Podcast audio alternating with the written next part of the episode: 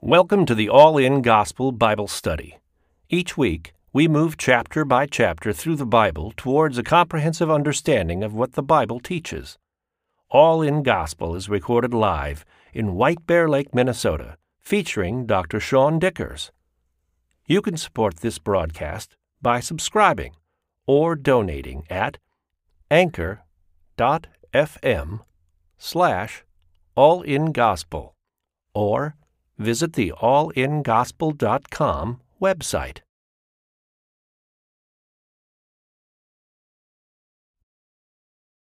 Record.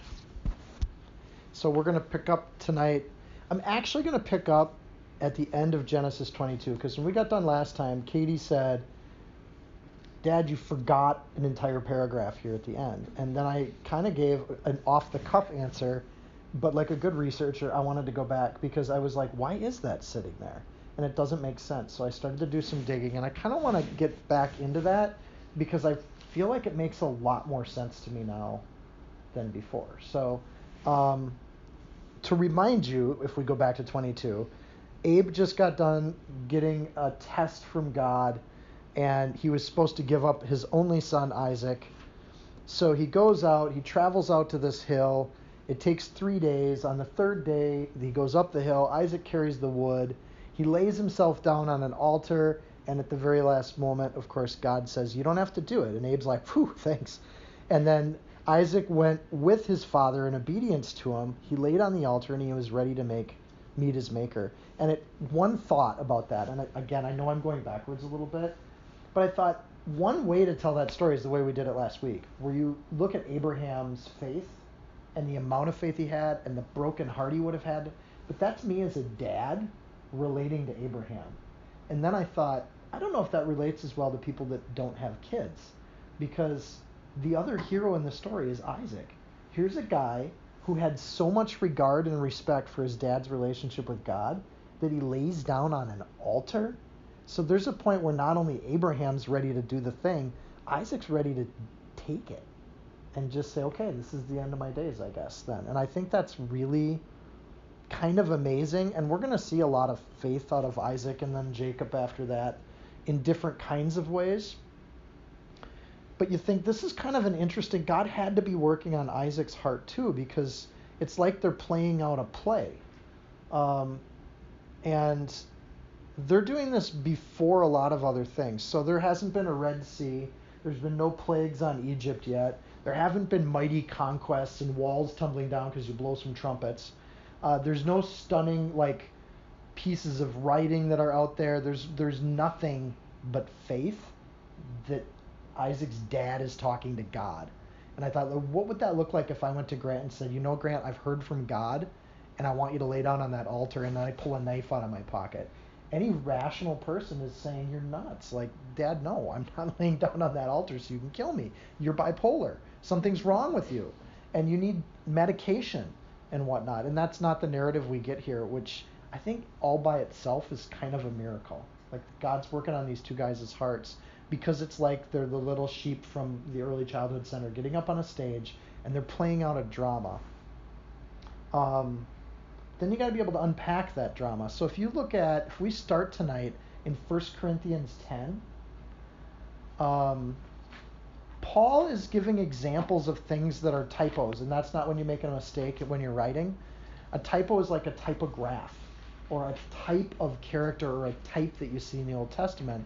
And he writes out and he, you know, points out that there are symbols, or in the Greek, there's these types that you see in the Bible that are telling the story of Jesus, and they're part of how Paul gives evidence to Jesus when he argues to people. So I'm going to pick up in 1 Corinthians chapter 10 verse 11 Now all of these things happened unto them for ensamples or typos, and they are written for our admonition, upon whom the ends of the world are to come. In other words, we're supposed to look at the Old Testament and see examples for ourselves, or um, ensamples, samplings of what we should be and what we should look like, and we're supposed to be there. However, then you start looking at other things like Deuteronomy 30. You want to flip there quick. Um, Deuteronomy 30 has this idea that there aren't secret codes in the Bible. So if Paul's saying there's like secret symbols that we're supposed to be seeing, but then in other parts of the Bible I see Deuteronomy 30, uh, I'll start in verse 11. For this commandment which I commanded thee this day, it's not hidden from thee, neither is it far off. It's not in heaven that thou should say, Who shall go up for us to heaven and bring it to us, that we might hear it and do it? And it's not beyond the sea that thou should say, Who should go over to the sea for us and bring it to us, that we might hear it and do it? But the word is very nigh unto thee. It's in thy mouth, in thy heart, and in, that thou mayst do it. See, I've set before thee this day life and good, and death and evil. 2 Peter 1.16 says, For we have not followed cunningly devised fables when we made known to you the power of the Lord God. There is there are no secret codes in the Bible, but there are symbols that should be really easy to see, and Paul uses these symbols to say that the story of Isaac and Abraham has to do with Jesus this is going to help me get to the linealogy of Rebecca because it starts to make sense all of a sudden when you look at this.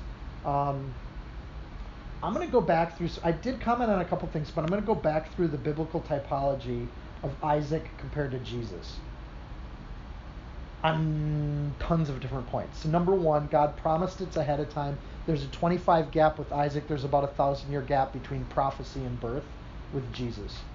Two, Isaac and Jesus are both named before their birth. Luke 1:31 and Genesis 17:19.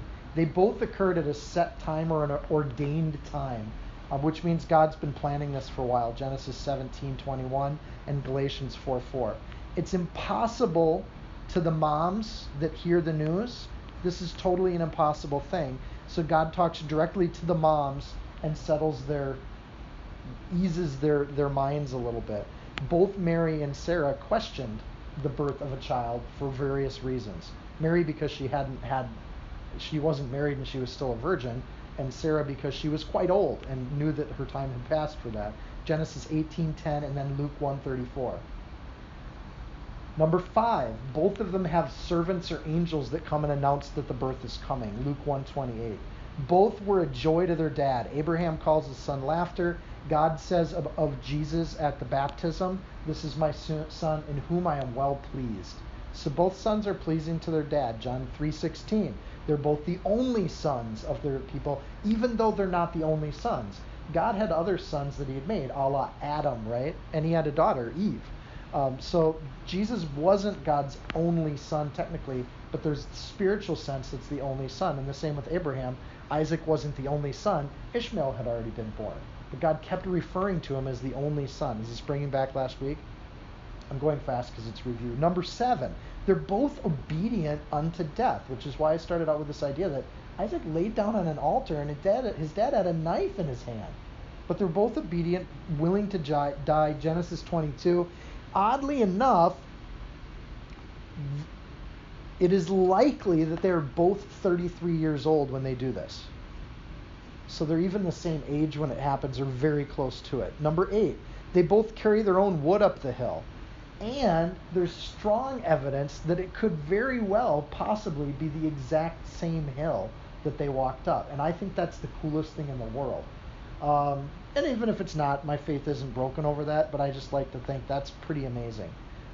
Number nine, both of them are barely mentioned prior to this act of laying down their life. So Jesus' real impact was written about, talked about, and spread all over the planet after his resurrection. And Isaac's story really, it's told he was born, but his story really starts after his resurrection. He's been around for 33 years, he's not even part of the narrative. So if Isaac matches Jesus as a typ- typology or a symbol, and Abe matches the father, then you start to look at some other elements. So then you get this little narrative of Rebecca. And as soon as Isaac is raised from the dead, so to speak, and he doesn't have to, he, he comes out of that situation alive, notice that Isaac disappears from the narrative. So he went up the hill with dad, but he never comes down the hill. He just disappears from the narrative. And the next story that gets told at the very end of the chapter, immediately following that story, we find out that there's been a bride that's been born, but she's in a far off land. So, typography, you don't have to stretch too far, that Rebecca represents the bride of Jesus or the church. and that she's in a Gentile land. She's far away. The she has to be sought and found, and there's going to be this period of time where her and Isaac are not together, and it's while Isaac goes away from the narrative. Eleazar then is the one that goes out and starts seeking out this bride and bringing her back home. And so Eleazar, which uh, literally translated is what? It, God is my helper. Oh, it's on the next page. So God is my helper goes and finds the bride. And then, of course, Sarah um, represents the law and the promise, which is going to help us with the chapter we have tonight. So, sequence of events, big picture. These three chapters weren't supposed to be split into three. They're one story if you look at it as a typography. They're not randomly connected scroll types. So, Isaac is three after three days he rises alive from after giving up his life willingly. Um, he disappears from the story, so he he is gone for a while with the father, and Eleazar, the Holy Spirit, has to go find the bride. He brings the bride back, which is where we're going to go next week with things. And between the time when the bride appears and the bride gets brought together with the son, there's this period where Sarah dies, Abraham mourns, and he has to interact with the world. And the world has righteous people in it, and there has to be this interaction between the world or the the ungodly people and the godly people. And there and, and there's like this roadmap for how to interact with people, which is kind of our chapter tonight. But I'll keep going. Number ten uh, was the Isaac doesn't get mentioned. Isaac's there in spirit, but he's not actually there in the narrative. Um, 12 was that, you see, I went way ahead. I had all this in my head. So number 12 is that Abe, the father, is going to, or the wife of the father is going to die immediately after the resurrection of the son. And the law of the Jews is broken immediately after the death and resurrection of Jesus in chapter 23. Eleazar was number 13. Um, and the comparison to that is Jesus actually says and uses this interesting language when he does it um, that the Holy Spirit would be with us and guide us to him while he's away. John 16, 17. A little while and ye shall not see me, and again a little while and ye shall see me, and because I go to the Father. It's an odd sentence construction, but as a typology, it actually really fits this story almost perfectly. Verse, and then number 14, the bride is found living righteously in a world away from the promised land.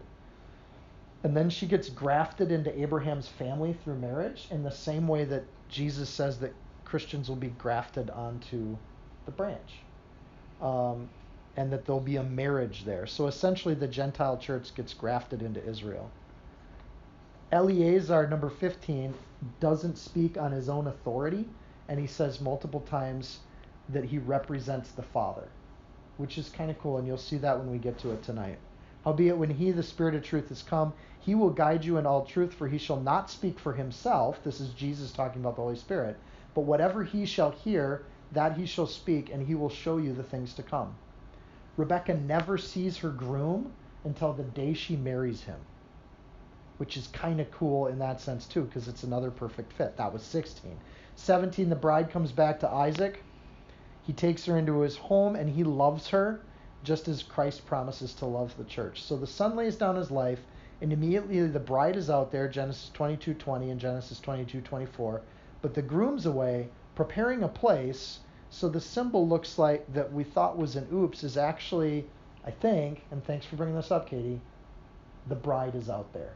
And that's what that narrative right at the end of that last chapter is trying to say is now there's a bride, and that's part of the narrative now. And it gets introduced exactly where it should be introduced. And if Moses is compiling Genesis, he wouldn't have known to put it would have just been an extra piece of scroll that he slapped in there like i said last week but when you look at how the holy spirit kind of guided his hand in doing this it's actually in the perfect place to make that entire metaphor that took me so long to go through again it makes it all work perfectly because it's all at the right spot. And that's the sort of thing that I find miraculous about the Bible. That it just, though put together by human hands, is put together in such a way that it tells a 2,000 year story perfectly. And I think that's pretty nifty. Anyways, We'll start with verse 1. I know it took me a long time to get there. Verse 1. Sarah lived 127 years. These were the years of the life of Sarah. So Sarah's the only woman in the Bible that we get to find out how old she was when she died. My thought is she just didn't have a problem with people knowing her age. Uh, we look to her in Isaiah 51. It says, and I'm kind of honoring Sarah a little bit tonight and how important she is. Isaiah 51, uh, verse 1 says, Hearken to me, ye that follow after righteousness. If you want to be righteous, listen. Ye that seek the Lord, look to the rock where he where whence ye are ye are hewn. This is old King James. And the whole of the pit whence ye are digged. Look to Abraham your father and unto Sarah that bare you. So the only place in the Bible where it says if you want to be righteous, look to a human is when it talks about either Abraham or Sarah, or in the New Testament, there's a lot more of that. But in the Old Testament, it basically we're supposed to look to Abraham and Sarah for how to be righteous. It does not say look to Mother Mary anywhere in the Bible, but it does say look to Sarah.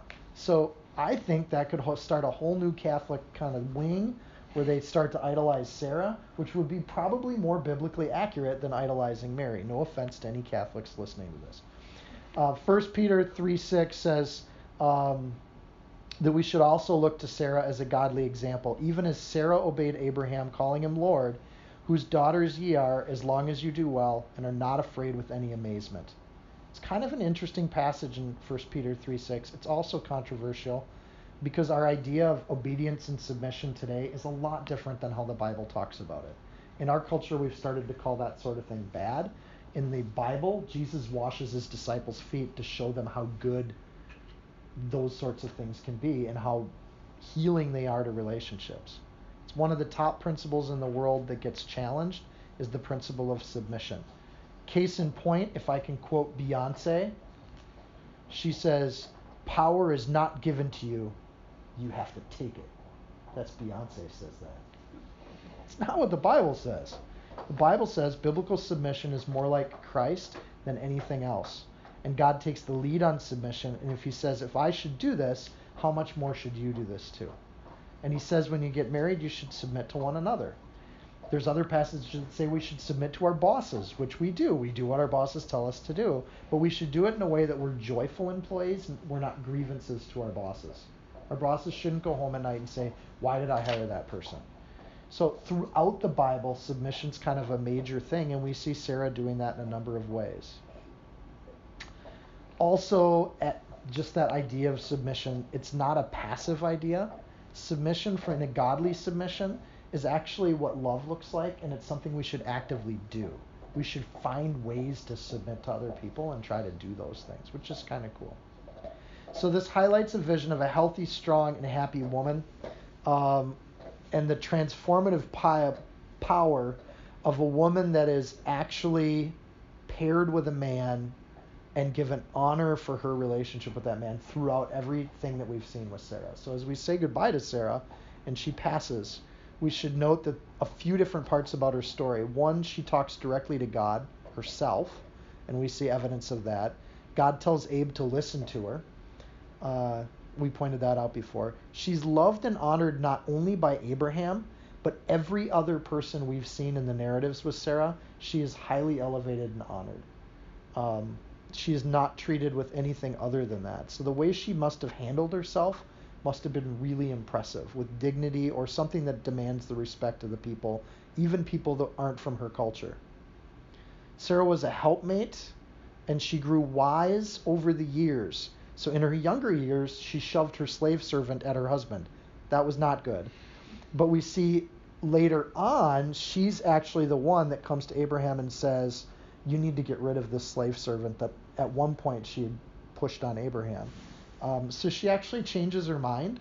She's not stubborn in her thinking, and over the years she gets, she changes and she grows. She respected Abe's div- difficult position, um, not only as the the in the marriage, but also that he was in charge of all of these people and soldiers and flocks and herds. Uh, and we see evidence of that when she calls him Lord. Um, and Abe respected her leadership and supported her, as in when he told her to deal with Hagar however she pleased. He gave her total authority to run the household the way she wanted to run it. And not only the household, but the servants and the employees and everything else. So that meant they must have had a relationship. In Genesis 21 6, we see that she laughs. She's a woman that knows how to laugh and have fun, and she even laughs with God. And at one point, God kind of picks on her about it. But later on, when Isaac's born, she laughs with God. And God doesn't see that as a bad thing or pick on her about it. And she just laughs and takes joy in the Lord. She works side by side with Abe as when she hosted the angels with him in Genesis 18:6. Um, um, and yet, despite all these amazing things about Sarah, we saw in Genesis 3 what God said to Adam and Eve is, Dying you shall surely die. Even righteous examples of faith that we're supposed to look to and say, Live like this, even those people die. Uh, so death is still a curse, even though we've seen some people show up that God's been able to talk with, walk with, and bless, and that sort of thing. I remember when Steph and I first got married, even before we got married, we weren't smart enough to start doing a Bible study before we got married. Like we were still, we we obviously the next generation smarter than we were, but we did decide like, because everyone was telling us how we should do things when we got married. Everyone, and you're probably getting that already. Everybody and our friends, our unmarried friends, were giving us advice on how to be a married couple and whatnot. And I remember actually getting into it with a buddy of mine, and I'm like, you know, like I appreciate that you're trying to give me advice, but you got to understand, I, I just want to do what the Bible says to do. And even if I don't like it, I'd if the if the Bible's stepping on my toes, I'd rather move my toes. I don't want the Bible to have to move on my account. So if the Bible says this is how we should do things in a marriage, let's just try that. And if that busts apart, we can try some other religious book. But let's at least start with the biblical precept. And even at that, Steph's had to put up with me for 25 years now. Mm-hmm. Um, but it's worked out okay. And in large part, that's because we act as a team, we laugh, we read the Bible together and try to do what it says. We are open to growth and, and being corrected by each other because Sarah corrects Abraham and Abraham corrects Sarah, and they actually work as a team. Um, and if that's the thing we're supposed to look at and do it, then that's what we want. The other thing we did early on is we started to look at married couples that were way older than we were. And it's like, what does it take? At least in my family, there were a number of my aunts and uncles that had had divorces and things like that. So, as much as I respected them and I think they're amazing people, they weren't the ones I wanted to hear about how to be married from. But I did want to know from my grandparents that had had their 50th anniversary, what does marriage look like? So we got in the car even before we were married. We drove up to North Dakota and we're like, "Hi, Grandpa, Grandma, I want you to meet my fiance and like tell us about marriage. What do we need to do to make it work? And how does that look?" And Grandpa's like, "Ah, what do I know?" And you know, but Grandma had lots of advice and she gave great advice and things like you know do things that you don't necessarily want to do on your own, but now that you're a married couple, you do them anyways. So Zach goes dancing because he loves you. And he's going to figure out how to do it. But as you get married, if you want to make it 25 years, don't go make him go dancing every week. Because there'll be a point where that then turns into being bitter. So there's this balance you find, and there's no right or wrong answers to it. Um, but it really does start with the advice that the Bible gives on how to be married. And it's kind of cool. So we say farewell to Sarah, and she's gone. Oh, verse 2. So Sarah died in Kirjath Arba, that is Hebron, in the land of Canaan, and Abraham came to mourn for Sarah and to weep for her. Kirjath Arba, I'll give you the definitions first. Kirjath Arba means the city of four. So possibly there were four tribes or four cities that were connected to each other. I'm going to give you an alternative translation in a little bit. Hebron in both the Hebrew and the Arabic means friend or an association of friends. Traditionally, a reference, according to the Arab traditions, it's a reference to Abraham's friendship with Abimelech. So this is where she died. It's they were staying in those lands. But I want to focus a little bit more. I'll come back to the four thing because there's some cool stuff there. But that idea that Abe weeps for his wife, and of course, then I'm trying to think, what would it be like if I lost Steph? And that's very sad thinking, and I'm not going to go there. So the next thing is, Abe and Sarah have been married for a really long time. We think a 50th wedding anniversary is a big deal. That's nothing to these people. They were married. They spent a long time uh, together. And I got sick of doing the math, so I didn't go back and figure out exactly how many years. But it was way more than a 50th anniversary because they're both in their hundreds. Um, marriage to me, and again, the idea of submission we talked about is highly assaulted in our culture right now. Never submit, never get in. You take that power and you grab it, Beyonce. The problem with that idea is that if everybody's doing that, we have conflict with everybody. Marriage is a lot like that. It's really hard to find people that just elevate and honor marriage as this wonderful part of Judeo Christian tradition that you don't mess with that. And it's a beautiful thing. And people try to pick on it as this horrible thing um, or it's something that needs to be retranslated or rethought for the new age. No, it doesn't. Marriage, according to the Bible, is a glimpse of what heaven can look like. There's one other person on the earth that you can ultimately trust, have complete intimacy with, and you can love that person hopefully forever. So when Satan takes a marriage and wrecks it, he's taking away another glimpse that people can see. Even not married people can look at a married couple and say, that's cool. Um, and, and they can see that as kind of something to look at. On the flip side, bad marriages are a glimpse of hell, of the worst kind. And I was trying to not use the word hell, but I, it's, it's what I want to do. In the same sense that a good marriage can show what trust looks like, a bad marriage shows what mistrust looks like. Like the deepest kind of rejection, because you've been intimate and now you reject each other. That's horrible accusations, you're this, you're that, a sense of guilt. What did I do to mess this up? And the problem with all of these things is that you take something like marriage, it really is something that can be bad or good. It's rarely just okay. Usually, marriage, because it's so bonding, can be one of the one of those things or the other.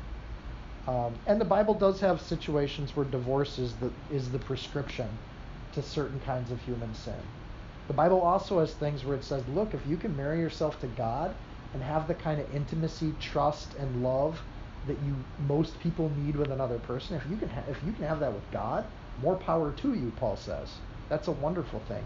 But in this case and in this story with Sarah and Abraham, we should celebrate the fact that these two were awesome. They were an amazing couple, and if you want to see what it looks like to be an amazing couple, it's like driving up to North Dakota and talking to grandpa and grandma read the story and really handpick how does Sarah and Abraham interact with each other? How do they work together? How do they both have honor and respect from the people groups around them? One doesn't dominate over the other. They're a team and they're a partner. Abimelech talks directly to Sarah. He almost likes her better than Abraham. Uh, so there's pieces there that are kind of interesting. And you can go a lot of different directions with that. But for me, I just wanted to say it's pretty cool to see an awesome marriage and to just have respect for that. The grieving part, Abraham weeps for her. Of course he weeps with her. I was kidding. I will get into this a little bit. Samuel grieves over the loss of Saul's heart. We see that word there again, too. Remember when Saul was a king and he was going to be a great king, and then his heart kind of went sour? Samuel grieves for Saul. Grieving isn't necessarily about death when you use that word. David mourns after his kid dies but he doesn't weep. He just gets up and goes about his day to the point where his servants are like, David, like your kid just died. What was the problem? Why were you so upset before they died, but now you're not upset? Remember that story? And then and then he goes, well, because he's dead now. There's nothing I can do about it. And he just moves on like that. Jesus weeps when Lazarus dies in John 11:35. Um, and then the same guy, Jesus, who weeps for Lazarus, when he's got somebody that wants to go bury their father, Jesus turns on him in Matthew 8:22 and says, "Let the bed, dead bury their own dead." And you're like, "Okay, so should we grieve for people when they die or shouldn't we?" Because there's kind of different narratives on that, some of which two of which come from Jesus which look like polar opposites. And I think the answer to that is God's trying to show us that grieving looks different for everybody. And I remember, I think, uh, so for me, grieving is a big topic because I got very strong opinions about it when I was seven years old, when my mom died, and I got to see how people handled grief And even as a little kid, like as an adult, I processed some of it and I realized as a kid, you just get mad or sad or happy or you really appreciate certain people. But as an adult, you think back and think, well, why did I appreciate so and so so much when my mom died? And why was I so upset with this person, what it was? And I think part of it is when people die and you have to help counsel them through that, death hurts. It's part of the curse. It is the curse. So when you have someone near to you die, you're as close to the curse of the universe that we're going to get. That pain that we feel, that that anger, the frustration, the denial, the depression that comes with death, all of that is part of the curse and it's part of what sin brought into this world. We don't live forever. And for Abraham, he weeps. In Job 2:13, Job's friends show up and they come trucking over, and I love this sentence in Job 2:13. So they sat down with him upon the ground 7 days and 7 nights, and no one spoke a word to him, for they saw that his grief was very great when we know people that are grieving, isn't it cool that his friends just his friends go on to give him really bad advice? So Job's a whole thing on how to deal with grief. But they just sat with him for seven days. And I remember the people that just sat with me that I appreciated more than anybody when my mom died. That I just thanks for just being here. I appreciated the people that could still remember who I was before my mom died. They didn't look at me and say, "Oh, kid of dead woman." And that was my best friends those are my friends that are like, you want to go come play ball and you want to do this and I mean, it was pretty cold in one sense, but the other sense, I just liked the normalcy of it. I could spend an hour with my friends and not think about what had happened to my mom. So there's some kind of some those kinds of things. Death reminds us we're under the deepest kind of curse. And there's no good way around that. And sometimes helping people when someone's died is to just spend time with them and not talk because you can see how hard the grief is the worst thing you can do is to just to give the flip side, and I don't know if anybody's dealing with death right now, but the worst thing you can do when you're trying to help counsel someone who's somebody is tell them how they should think. And Christians do that worse than anybody in my experience. It was the Christians that came up and said really stupid things like, well, your mom's in heaven now. You shouldn't feel any pain. You should be happy for her. And it's kind of like, no, I just lost my mom. That sucks. There's nothing good about it or redeemable. It's the curse of the universe. And you're telling me to just get over it? Go away. And I think they had good intentions, but they also didn't have a, a cautious heart about how to handle somebody when they're dealing grief. And then you run into the Christians that do the opposite. They just sit with you. I loved back scratchies. And my mom used to give me back scratchies during the middle of church services. It's maybe why I like the Bible so much. It's like behaviorism. but I had an aunt that would come and she just gave me back scratchies during church. And I thought it was just the nicest thing in the world because I could shut my eyes and it was almost like my mom hadn't died. It was pretty cool. Only she had longer fingernails, so I could still tell the difference.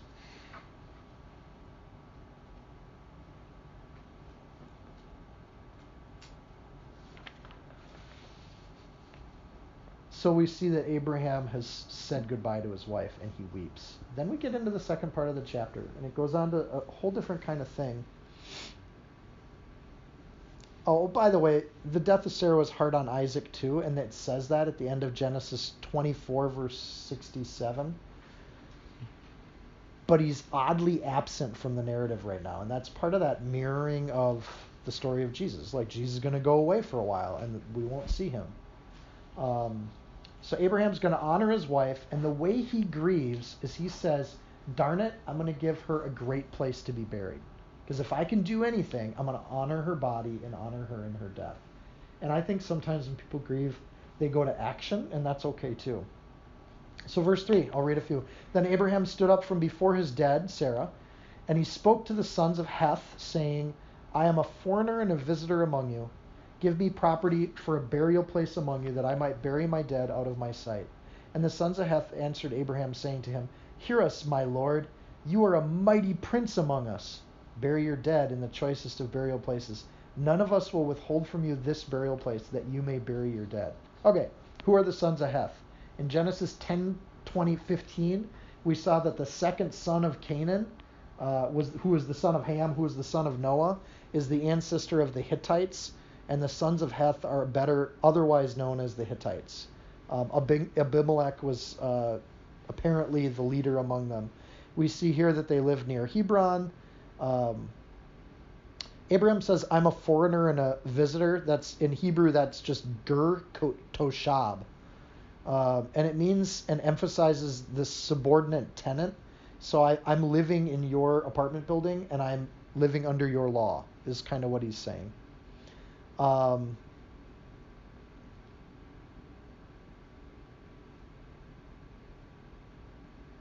this has to be a typo.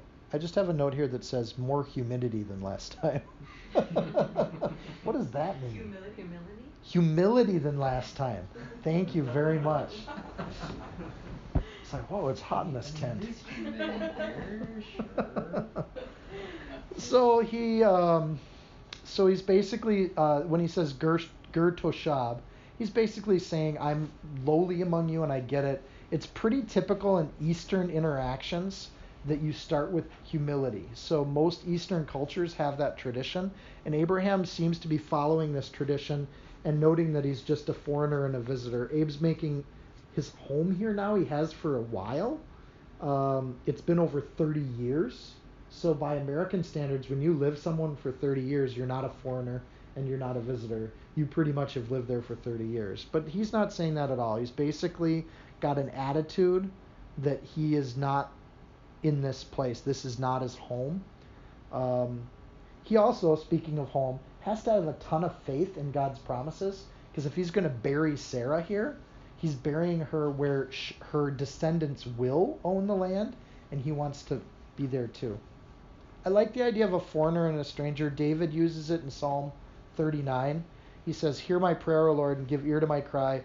Hold not thy peace at my tears, for I am a stranger with you and a sojourner as all my fathers were. And I think he's thinking of this phrase that Abraham used back here. There's a heavenly kingdom that we get to go to, and this planet is not our home. Uh, this is not where we make our home. Um, they respond and say, Hear us, my Lord, you are a mighty prince among us. All of that is only three words in the Hebrew. They are Adon, Elohim, which you probably recognize, Nasi, which translating just the three words would say, ruling God, you are lifted and rising, or you're lifted among us. So I'll go back to the English translation. Hear us, my Lord, you are a mighty prince among us. And they're getting all of that from Adon Elohim Nasi. In other words, you're the ruling God that you're, you're the one that lifts God up in our community. So they're really elevating him in kind of an amazing way. But you are God lifting up, or you're lifting up God. Mighty here is a translation. Over 2,000 times, the word mighty gets translated in the Bible as God. But on this verse, and there's only one other one in the Bible where Elohim is translated as mighty. So another way to translate that into English is um, you are you are a God prince among us um, which is a pretty strong statement for them to say, which says how Abraham was respected. So the fact that he comes in so subordinate and they give that kind of a response, there's a lot of honor going on here.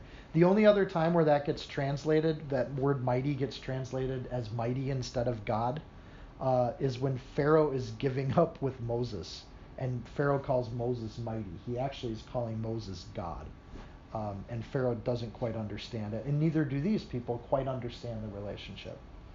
Um, God promised that he's that we should be exalted in the God God promised Abraham that he would be exalted, and here we see a fulfillment of that promise. He is exalted in the world. He has power, he has respect, he's intimately connected God to his own personhood to the point where God calls him a prophet, and the, the sons of Heth say, No, you rule like a god among us. Your, you, your law, your justice is actually pretty cool. In other words, they're saying it would be an honor if you buried your dead among us. Maybe they think there'd be some kind of special benefit to that of some sort. Um, and they offer it for free. This is typical of ancient negotiations. It shows goodwill. It says that the stuff, this exchange we're doing, isn't as important as the relationship So they often start it this way. David started the same kind of negotiations with the threshing floor when he says, I'll pay you for the threshing floor. And they said, No, I'll give it to you for free. David says, No, no, no, I need to pay you for this because I want to have that right relationship with you. So Abraham now physically reinforces his humility. he does not accept the praise that they give. Verse 7 Then Abraham stood up and bowed himself to the people of the land, the sons of Heth. And he spoke with them, saying, If it's your wish that I bury my dead out of sight, hear me, and meet and meet with Ephron the son of Zohar for me, that he might give me the cave of Machpelah, which he has. Oh, there's so much cool stuff with this. I'll get to it. Which at the end, which is at the end of his field. Let him give it to me at the full price, as properly for a burial among you. So he bowed himself to the people. He's still conducting himself with grace, humility. Remember, if this is a symbol, like Paul said, of, of how we should do things between when the son is away and when the son gets his bride back, Abraham's conducting himself in this interaction, and we're supposed to see this is for our age that we live in right now. This is how we're supposed to interact with the world with honor, with grace. We understand the culture. Abraham knows this culture, and he comes in to treat with them as though he understands the culture intimately because he's lived there for 30 years. Would you think of the tradition of missions work in the Christian world, there's been some mission work that's been pretty amazing, like whole civilizations getting converted to the faith. Then there's other missions work which kind of makes, I think, godly people cringe a little bit, where we don't respect their culture, we don't respect who they are, we just tell them they need to change everything and, you know, wear neckties and they'll be better people. Um, and we and it's kind of a corruption of I think what Abraham models here, which is for when you read this text, you can barely tell that Abraham's not a Hittite. He knows their law, he knows their rules, and I'll show you that in a sec. This is really similar to when Abe gave everything to Sodom. Another way to look at this, he doesn't want to have this country of people have anything against him. So he wants to f- deal fairly with them, and he's basically saying, let me pay full price for this. The other thing about Abraham's humility here is look at how he elevates Ephron, who's this prior to this, kind of a no name guy. He's sitting in the room, but he's talking to the king because he doesn't believe he has the right to talk to Ephron without going to the king. So he's actually working through the proper channels and doing things appropriately.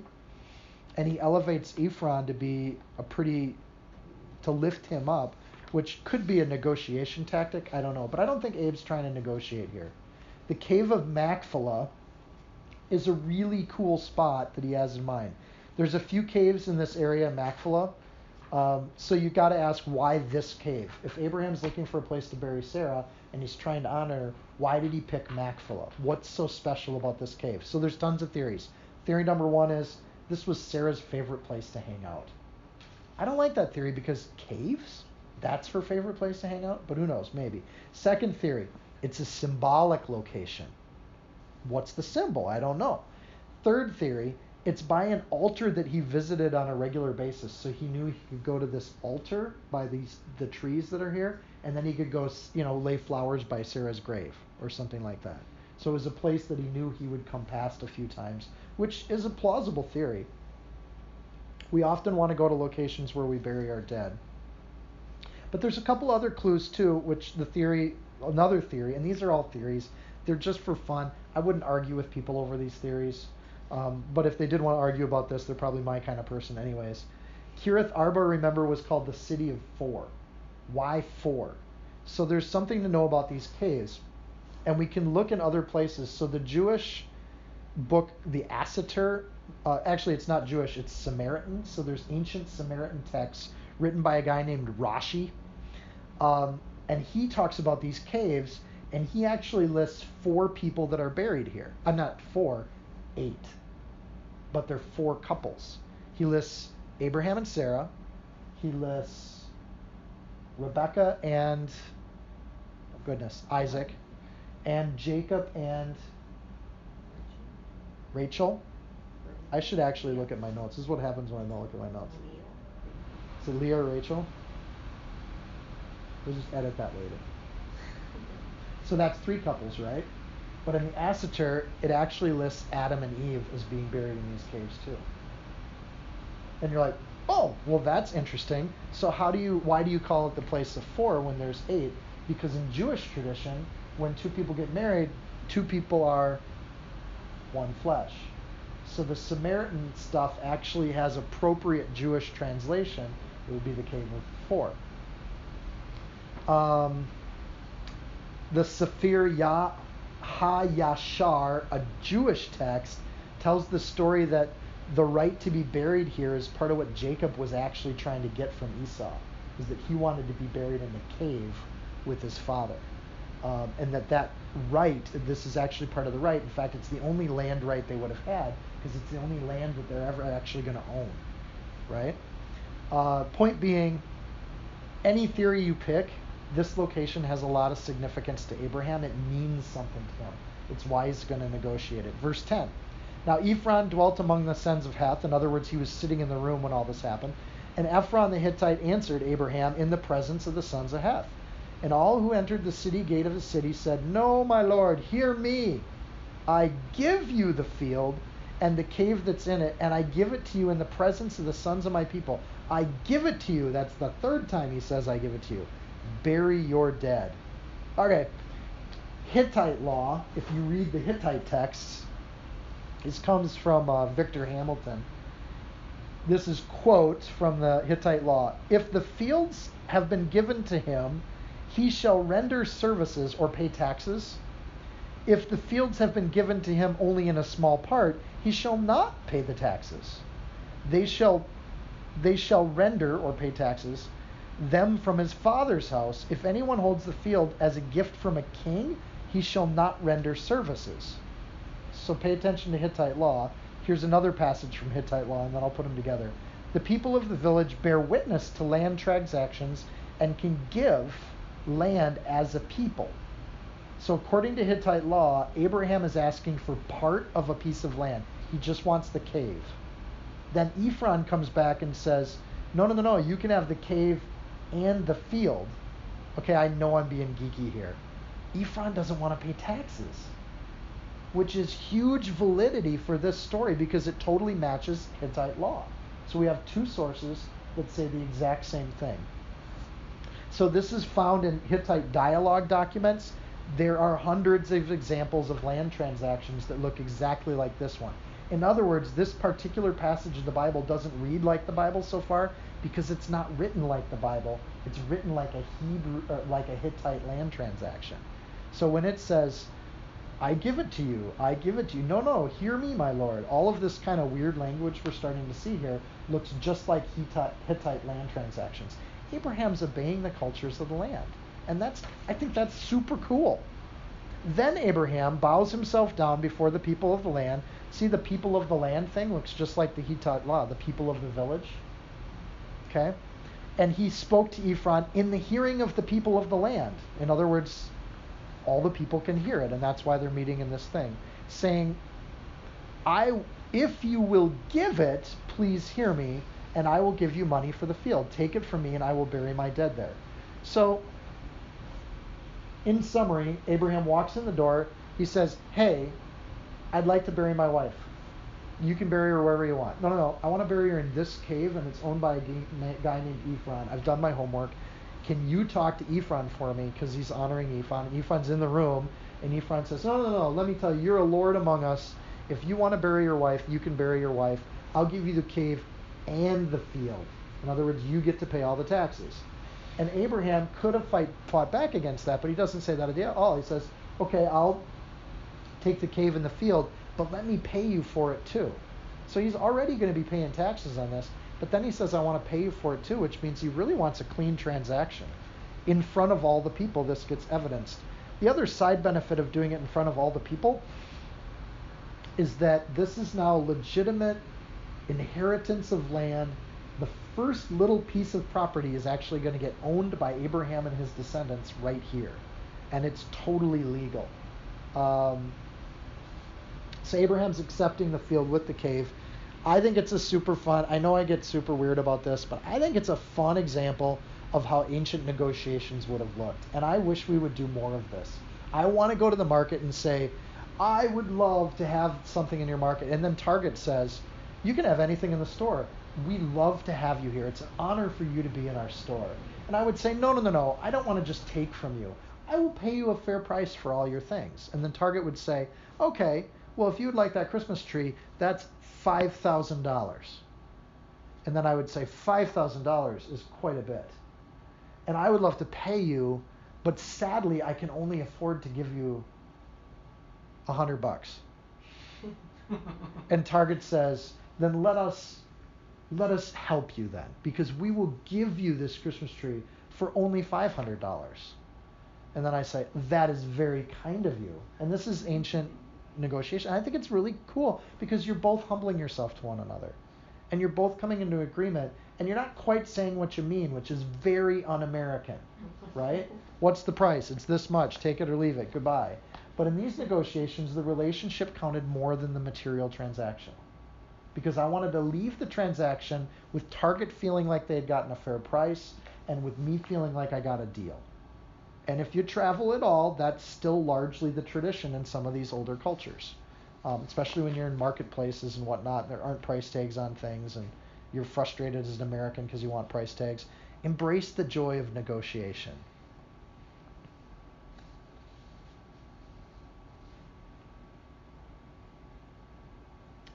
The idea of bowing himself down, I've, I saw some ridiculous thoughts on this and I just wanted to point them out because this is the thing where the Bible gets translated weird, I think.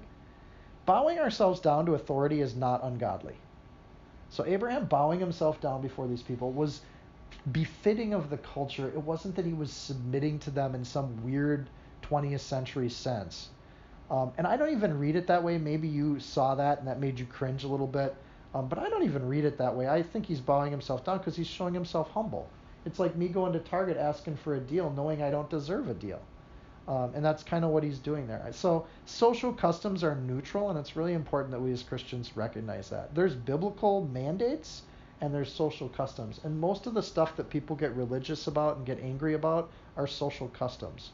And when we were kids, it was you can't wear jeans to church and you couldn't wear pants with holes in them, and you had to wear a belt, and you can't wear your ACDC t-shirts. In fact, don't wear black t-shirts at all to church. And then as a kid, I was like, I don't want to go to church. This sounds like a horrible place to go. And then I read the Bible and realized none of that stuff was in the Bible. Like they didn't even hadn't even heard of ACDC.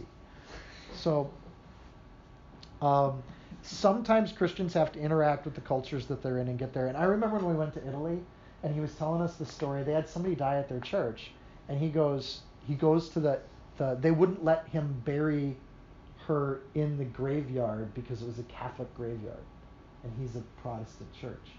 So he had to go down to City Hall and he got into it with them in a true Italian argument sense. And at one point he got so revved up in his Italian, channeling his Italian customs, and he said, What am I, a dog that you will not let me bury my dead? And they that worked. because he knew that burials were a really big deal in Italy and they make a huge deal out of it. And honoring your family through proper burials, like if you don't show up to the family funeral in, in Italian culture, you're disowned from the family. And so there's this kind of thing where that's really important. And he's saying, look, you don't even let us bury our dead properly. How horrible. You should be disowned from all civilized world. Um, but he had to get to that point because he knew the culture. He'd been living there for decades and he knew how to deal with them and he knew what he had to say to get them to go where he wanted. Well, Abraham wants this place to bury Sarah. It has significance. It's not clear if he. Well, verse 14. And Ephron answered Abraham, saying to him, My Lord, listen to me. The land is worth 400 shekels of silver. That's an outrageous price. I'll get back to that. What is that between you and me? That's nothing. You're a rich man. You're a prince among us. So, in elevating Abraham when he walked in the door, they're going to get the best price they can from him right? I like the interpretation that they just had honor and respect for him too, but th- that could also be what they're doing there. So bury your dead. And Abraham listened to Ephron, and Abraham weighed out the silver for Ephron, which he had named in the hearing of the sons of Heth, 400 shekels of silver, currency of monarchs. So option one, the what is that between you and me? There's two ways to interpret that. One is we're friends. Grant, I'll take you out to eat. You're my kid. I'll pay for dinner. What's that between you and me? That's nothing, right? Don't order the steak. It's a small. So one way to interpret that is, what is that between you and me? Ephraim's trying to say this is a really small amount of money. This isn't. Let's not. You need to bury your wife. We respect your wife and whatnot. Abe then pays that small amount of money even when he doesn't have to because it really isn't much to him, but it's more of a symbolic payment. And it allows Ephron to be generous and share in the mourning of Sarah with him. I think that's kind of a nice interpretation. At the end of the day, Abraham's above reproach and he has no debt to the world. Second interpretation what is that between you and me? That's a huge amount of money, which fits with the tradition of buying and selling in this region. Um, and that Abraham then pays the full price with no further negotiation. So you're expecting to go from $5,000 down to $100, and Abraham just comes back and says, No, I'll buy the Christmas tree for $5,000. Which, if that interpretation, he's honoring Sarah. And he's saying she's worth it. There's no negotiation around this. This is my wife. She's amazing. She's worth whatever price you ask. I'm just going to pay it. So that would be customary to the Eastern negotiation. They both get honor and respect. Um, and it sticks with that narrative a little bit more. And it shows Abe's generosity, it shows his abundance. And at the end of the day, Abe's above reproach with no debt to the world. Both interpretations come to the same conclusion. Abraham's dealing at totally above reproach. This is a reflection on how we should deal with the world, whenever we have to deal with non Christians the world, we should be above reproach. We should make them feel better about themselves than we walked in on them. And then you look at the church in America today. What does the church do with anyone who's not in the church? We make them feel less important than they were when they walked in the door. We tell them what they should and shouldn't be doing, how they should do things, and we don't know anything about their culture. I don't really know a lot about Beyonce, even though I quote her. Um, we're not doing what Abraham did. If we're supposed to look to him for an example on how to deal with the world, they had respect for the guy because he treated them like kings and queens. He was amazing to them. He helped them. He served them. He probably sold them lots of wool and uh, um, lamb chops too, but that's aside the point. So this particular piece of land, if we go into it and we know where it is today, uh, it is not green. This is in the desert territory. There's caves and whatnot. This is a horrible piece of land. It is not worth this amount of money today, much less back then, which further lends to the idea that Abraham's paying a ton of money for this, way too much money. Uh, 400 shekels, for instance, is about the same as 100 pounds of silver. And 2 Samuel 24 24, David pays only 50 shekels for the temple site. So the spot, which is an entire half of a city where they built a temple, um, is only 50 shekels, and Abraham's paying 400 for a couple of caves in a field. Jeremiah 32 9, Jeremiah pays 17 shekels um, for that field that he bought, which gives you more of an idea of the price of a field and what it should cost.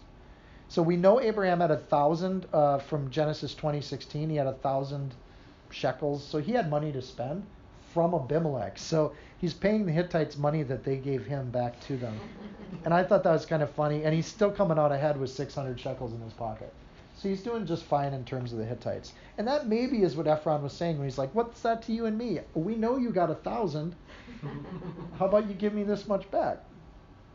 So God's promised the land to Abe. Abe has learned that when he pushes to move God's plan forward, it doesn't work. But when he does everything he can do to make sure that he's above reproach with the world, God starts moving the plan forward. The same thing happens in ministry. When we make plans for ministries, they tend to not work. But when we let God do the work, they explode. They do amazing things. Um, and I think that's kind of encouraging. Uh, the currency of the merchants was another kind of thing where Abraham, when it says the currency of the merchants, they're talking about whose scales you're going to use. So one of the problems in Leviticus that the Jews were supposed to use balanced scales. Because what would happen is if you're buying from me, I would weigh out your gold and my scale would be a little off in my favor. So what people would do is they bring their own scale and then they weigh it on theirs and go, hey, your scale's off. But the scale we're using on, on my side is also balanced in my favor. So scales weren't a science back then. So when Abraham says we're going to use your the currency of the merchants, he's basically saying I'll pay you the I'll pay you the 400 shekels and we can use your scales, which is again it's like tipping the waitress. I mean he's just being really abundant here. Verse 17. So the I, so you could read this over really quick, right? I know this is a story you can read in like five minutes, but isn't this? I look at this stuff and I think this is kind of cool. But okay, verse 17. So the field of Ephron, which was in Machpelah, which was before Mamre, the field and the cave which was in it, and all the trees that were in the field, and, and which were within all the surrounding borders, were deeded to Abraham as a possession in the presence of the sons of Heth before all who went in at the city gate.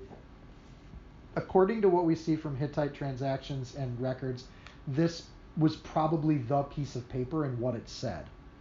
And it got thrown into the family file that proved they had the land, because this is exactly how a Hittite land transaction would read, including the trees part and all the trees which were in the field.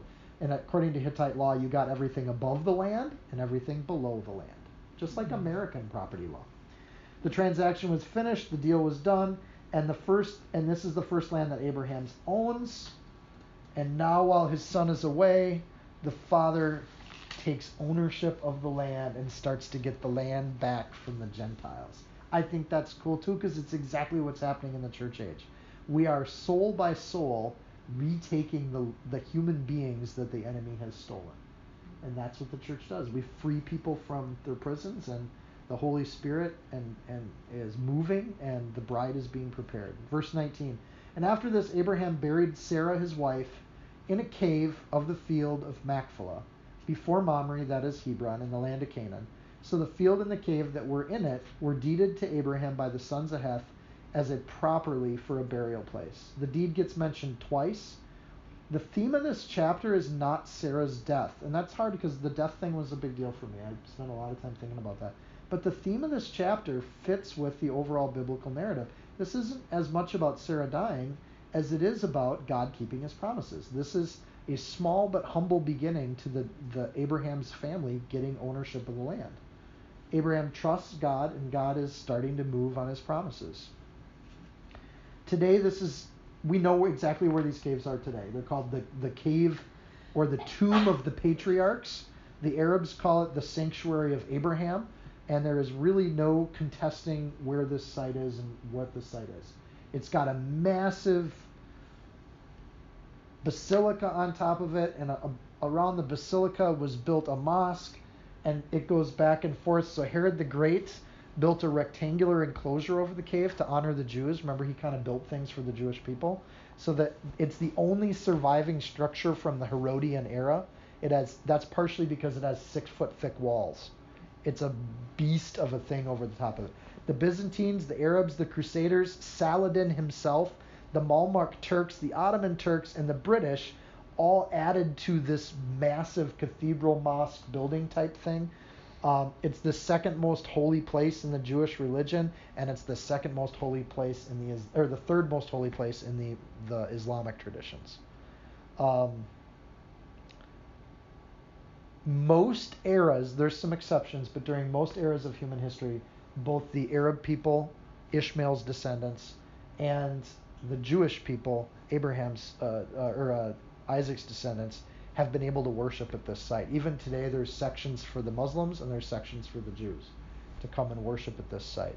There's also been massacres here um, where that hasn't worked out somewhere, and one side or the other has slaughtered the other side. There, it, it's it's an odd place. It's still one of the most um, revered places for young Jewish couples to get married for obvious reasons. It has, um, according to the Bible, it has three of the most amazing marriages in the Bible in the, that were buried in this spot. Um, so in Genesis 25 9, just to look ahead, Abe's going to get buried here, uh, but I won't come back and talk all about the tomb again. Chapter 35 27, Isaac and Rebekah will be buried here, and then Jacob and Leah will be buried here in uh, Genesis 49 and Genesis 50. In the same way that Jesus is away, we see this as a reflection. So there's death and mourning. Abraham mourns. We have to deal with a world that's in grief um, and, and whatnot, and that we have this promise of God being fulfilled in small and faithful steps. So if Sarah's the law and she died, uh, and she gets buried after G- after Isaac or Jesus is raised from the dead. It doesn't mean that she goes away or that she's not honored, and I don't want to imply that at all. In fact, Jesus said, "I didn't come here to destroy the law and the prophets. I came here to fulfill those things."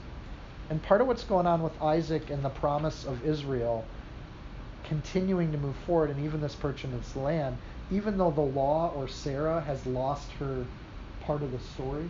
She's died or she's she's passed on. It doesn't mean that she's not honored and she's not respected and she doesn't those virtues that she had will endure forever. And I think that's a cool idea to think about the law. Not that we all live under Jewish law anymore. It is, the power of it is kind of broken.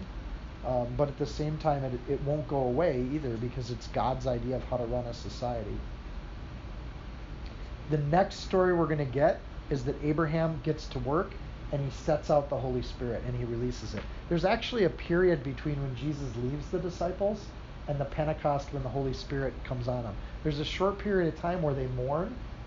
They have to deal with these people that are kind of mocking Jesus and whatnot, and they don't know what to do. So they wait in Jerusalem and they pray.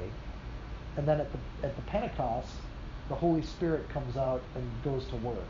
So when we come back next week, the next order of business is Abraham's going to cut loose God's helper or Eliezer, and uh, Eliezer's going to go find the bride. And then we come back and we get to hear a love story right after a grieving story. So I hope this wasn't too much of a downer um, of a talk, but some good stuff. Let's say a word of prayer.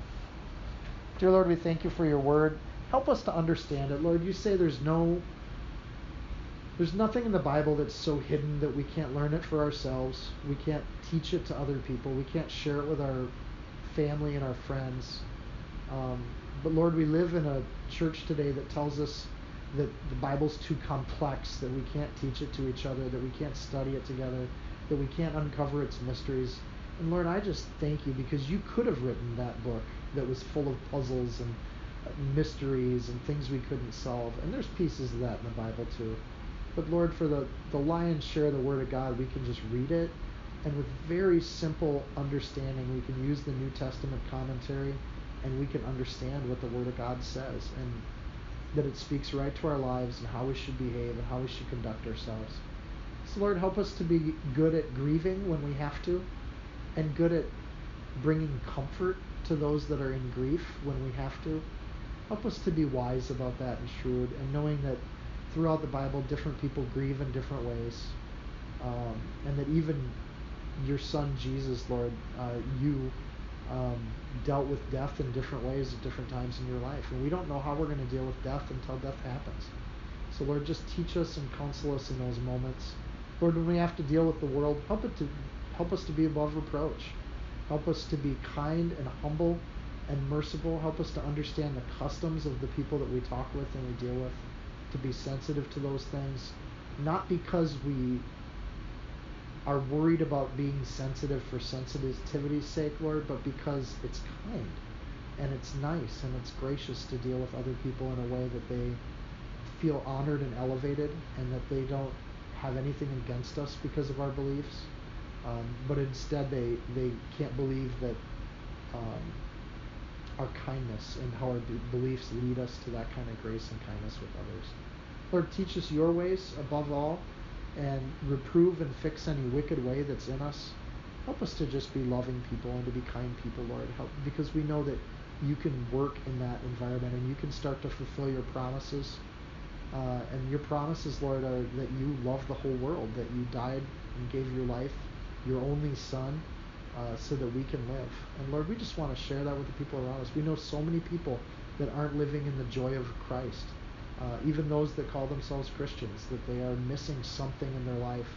And Lord, help us point them to you, because uh, you've promised us that you can, fill, piece by piece, you can fill our hearts with joy and love, patience, understanding, long suffering. Lord, those fruits, they come from you, and we just appreciate that. We love you. We lift you up. In Jesus' name. If you found this teaching helpful, insightful, you can support this podcast by sharing it with a friend. Screenshot it, tag it, post it on your social media.